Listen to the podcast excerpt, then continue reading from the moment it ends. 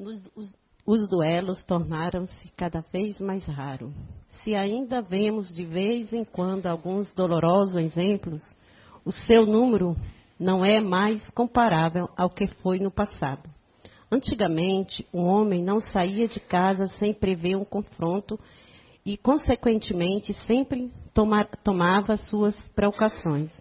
Um sinal característico dos costumes daqueles tempos e dos povos era o uso de porte habitual ou de forma visível, ou não, das, das armas defensivas e de ataque. A abolição de, desse uso já testemunha o abrandamento dos costumes. E o curioso segue-se a escala, desde a época em que os cavaleiros somente cavalgavam com as armaduras de ferro, armados de lança, até o uso simples da espada, mais, tomava mais tarde apenas um efeito um acessório de nobreza e não uma arma agressiva. Boa tarde. Boa tarde também aos internautas que nos assistem. Então. É, palestra do tema professor e aluno é um tema até polêmico e acredito que para muitos de vocês deve ser muito preocupante por causa dos filhos e os filhos também em relação ao destino deles, o que, que eles vão é, estudar, em que escola, é, que, qual é o tipo de professor que vão ter. Tá? É, eu abri hoje duas vezes a esmo o, Evangelho e nas duas vezes caiu nessa leitura. Então vai ser essa. Porque na verdade o professor e o aluno é, existe na verdade um duelo né, entre eles. Tá? Queira ou não queira, é um duelo de conhecimento de ensino e assim por diante. Só que eu coloco também é, o professor também como nós, pais. Nós também somos professor em casa. Aqui não é o professor de uma escola, é um professor em geral. Tá? Nós estamos aqui para ensinar e também aprender com o nosso aluno. Tá? Então toda a nossa história, toda a nossa vida aqui, a gente aprende, aprende, alguém nos ensina. Quando não é uma pessoa, um espírito encarnado que nos ensina, é a própria vida, a lei da natureza também que nos ensina. Tá? É, inclusive, quem esteve ontem aqui no projeto de Identidade Eterna é, viu um debate entre o Zé Araújo e mais três psicólogos aqui sobre esse tema. Tá? que é bem preocupante. Inclusive a Rosane, é, ela falou que a escola, ela vê a escola, a entidade escola no século XVIII, não, XIX, é, os professores no XX e os alunos são no século XXI. Tá? E realmente está. Tá? Realmente está. Daqui a pouco vocês vão ver por que isso. Tá? Então, é, recentemente eu tive a oportunidade de estar junto com pedagogos e neurocientistas, biólogos, é, debatendo sobre, inclusive, a, a neuropsicopedagogia. Tá? Então, eu digo para vocês, a, o professor pode estar no século XX, mas tem uns professores que fazem milagre. Tá? Recuperam certos alunos tá? e colocam eles na vida para realmente seguirem como uma pessoa como deve ser. Tá? Depois eu vou contar alguns exemplos. Tá? Então, é, agora vamos ver algumas imagens que retrata a escola, o modelo atual de o que, que está inserido dentro dessa escola. Tá? Então vamos lá ver. Então, a primeira imagem ali é surdo e mudo.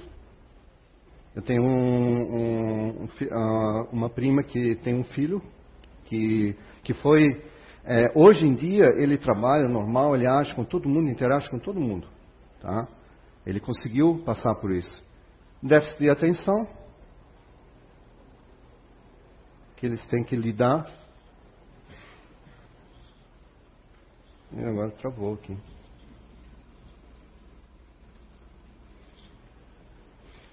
É, pessoas, alunos cegos, dentro de sala de aula, com paralisia ou alguma é, é, coordenação motora, problemas. Tá? É, aqui no caso é uma foto com síndrome de Down, mas inclui-se também os autistas. Tá? E esse pode ser o professor e o aluno, ou o pai e o filho, né? puxando a orelha. Tá? Obrigando ele a aprender alguma coisa que este professor está querendo que ele aprenda. Tá? Ah, sobre paralisia infantil e, e autistas, tá? É, tem um exemplo aqui no Texto Salto, que é um bairro vizinho aqui, né? Tem uma escola pública é, do município. Tem uma professora com. É, ela dá aula na quarta série. Ela tem duas turmas. Uma tem 35 alunos e outra tem 40. Tá? Na primeira, ela tem é, é, uma autista de Asperger. Asperger tá? E tem uma com síndrome de Down junto. Tá? E ela consegue lidar com essa turma. Fora os déficits de atenção, que ela comentou isso, tá? que não estão nem aí para alguma coisa. Só quando realmente está, é, que eles gostam de, de estudar ou de, de, ver isso que eles estão fazendo. Tá? É, na questão 966, dos gozos da vida futura, no Espiritismo, né? A criança compreende da mesma maneira que o adulto. Aliás, isso depende também do que se, tenta, se tenha ensinado. É nesse ponto que há necessidade de uma reforma. Tá? Aqui, vamos ver, é, aqui ele diz o seguinte: tenha ensinado, né? O que, que o pai ou o professor ensinou? Será que essas crianças com TDA ou TDAH, é, elas não estão muito mais adiantadas do que o próprio professor ou o próprio pai? Que talvez o pai ou os pais ou o professor estão tentando ensinar a matrix a esse novo ser? E ele não está querendo se incluir nessa, nessa matrix nova? Olhando de um outro ponto de vista, tá? É, sobre esse ponto de vista, nós temos um filme que vocês uh, devem ter assistido, que é a Sociedade dos Poetas Mortos, do Ruben Williams, né? que, que fez o papel do professor. E tem uma cena que ele sobe em porque ele tem alunos é, de diversas personalidades lá dentro e ele precisa fazer com que eles escrevam poemas, tá? E não sai nada disso lá. Então ele sobe em cima da mesa e mostra para eles, é, olhando de, de cima da mesa, ele consegue enxergar o mundo de uma forma diferente, abrir novos horizontes e faz a cena toda, faz com que ele, que os alunos vão, subam ali e olham tudo lá de cima, tá? Vejam de uma maneira diferente. E todo mundo fez isso. No final, ele disse: Ó, segunda-feira vocês vão fazer um poema. E cada um vai declamar ele ah, ao vivo para todo mundo. Aí teve um que não teve como fazer. Ele disse: Eu não fiz. Tá? Com medo de enxergar um novo mundo de uma maneira diferente de novo. Estar ali em cima. Ou mesma coisa que está aqui em cima do palco. Tá? De expor a ideia. Tá? E aí ele faz todo um malabarismo de conseguir extrair isso dentro dele. Ele usou as habilidades para conseguir fazer com que ele saísse desse mundo e fosse é, para fora. Expor o que ele tem lá dentro. E, sinceramente, foi muito bom. Até eu tinha previsto aqui para mostrar para vocês, mas o áudio não ficou legal aqui. Aí não adianta mostrar isso para vocês, tá? É, a questão 974A, sem sinais coisas que a razão rejeitará mais tarde, produzireis uma impressão que não será durável nem salutar.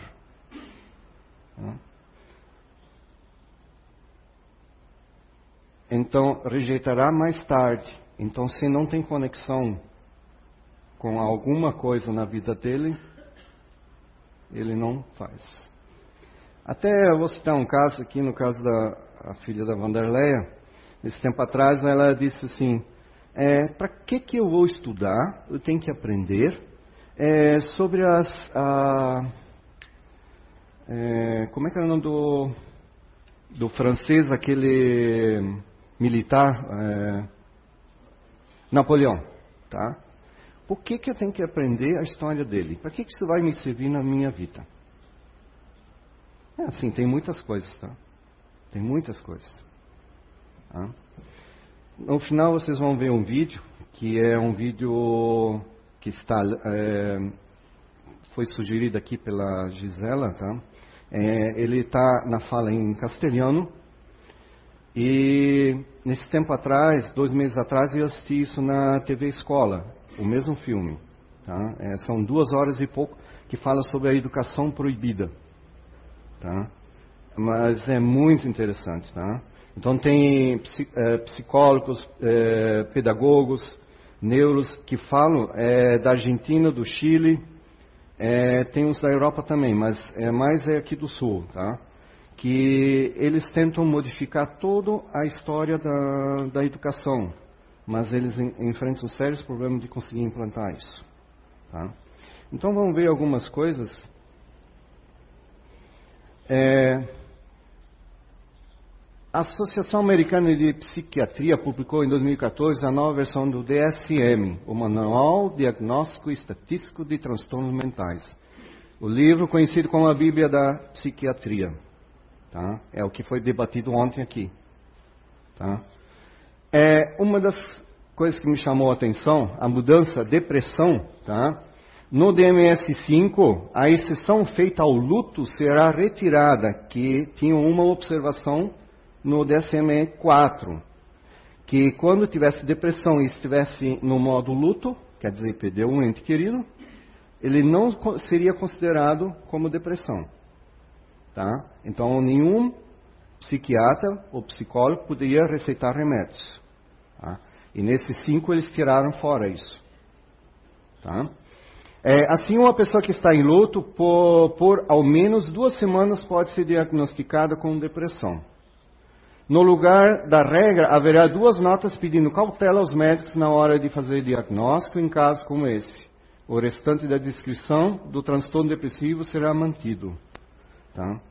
Agora eu pergunto para vocês, que eu já presenciei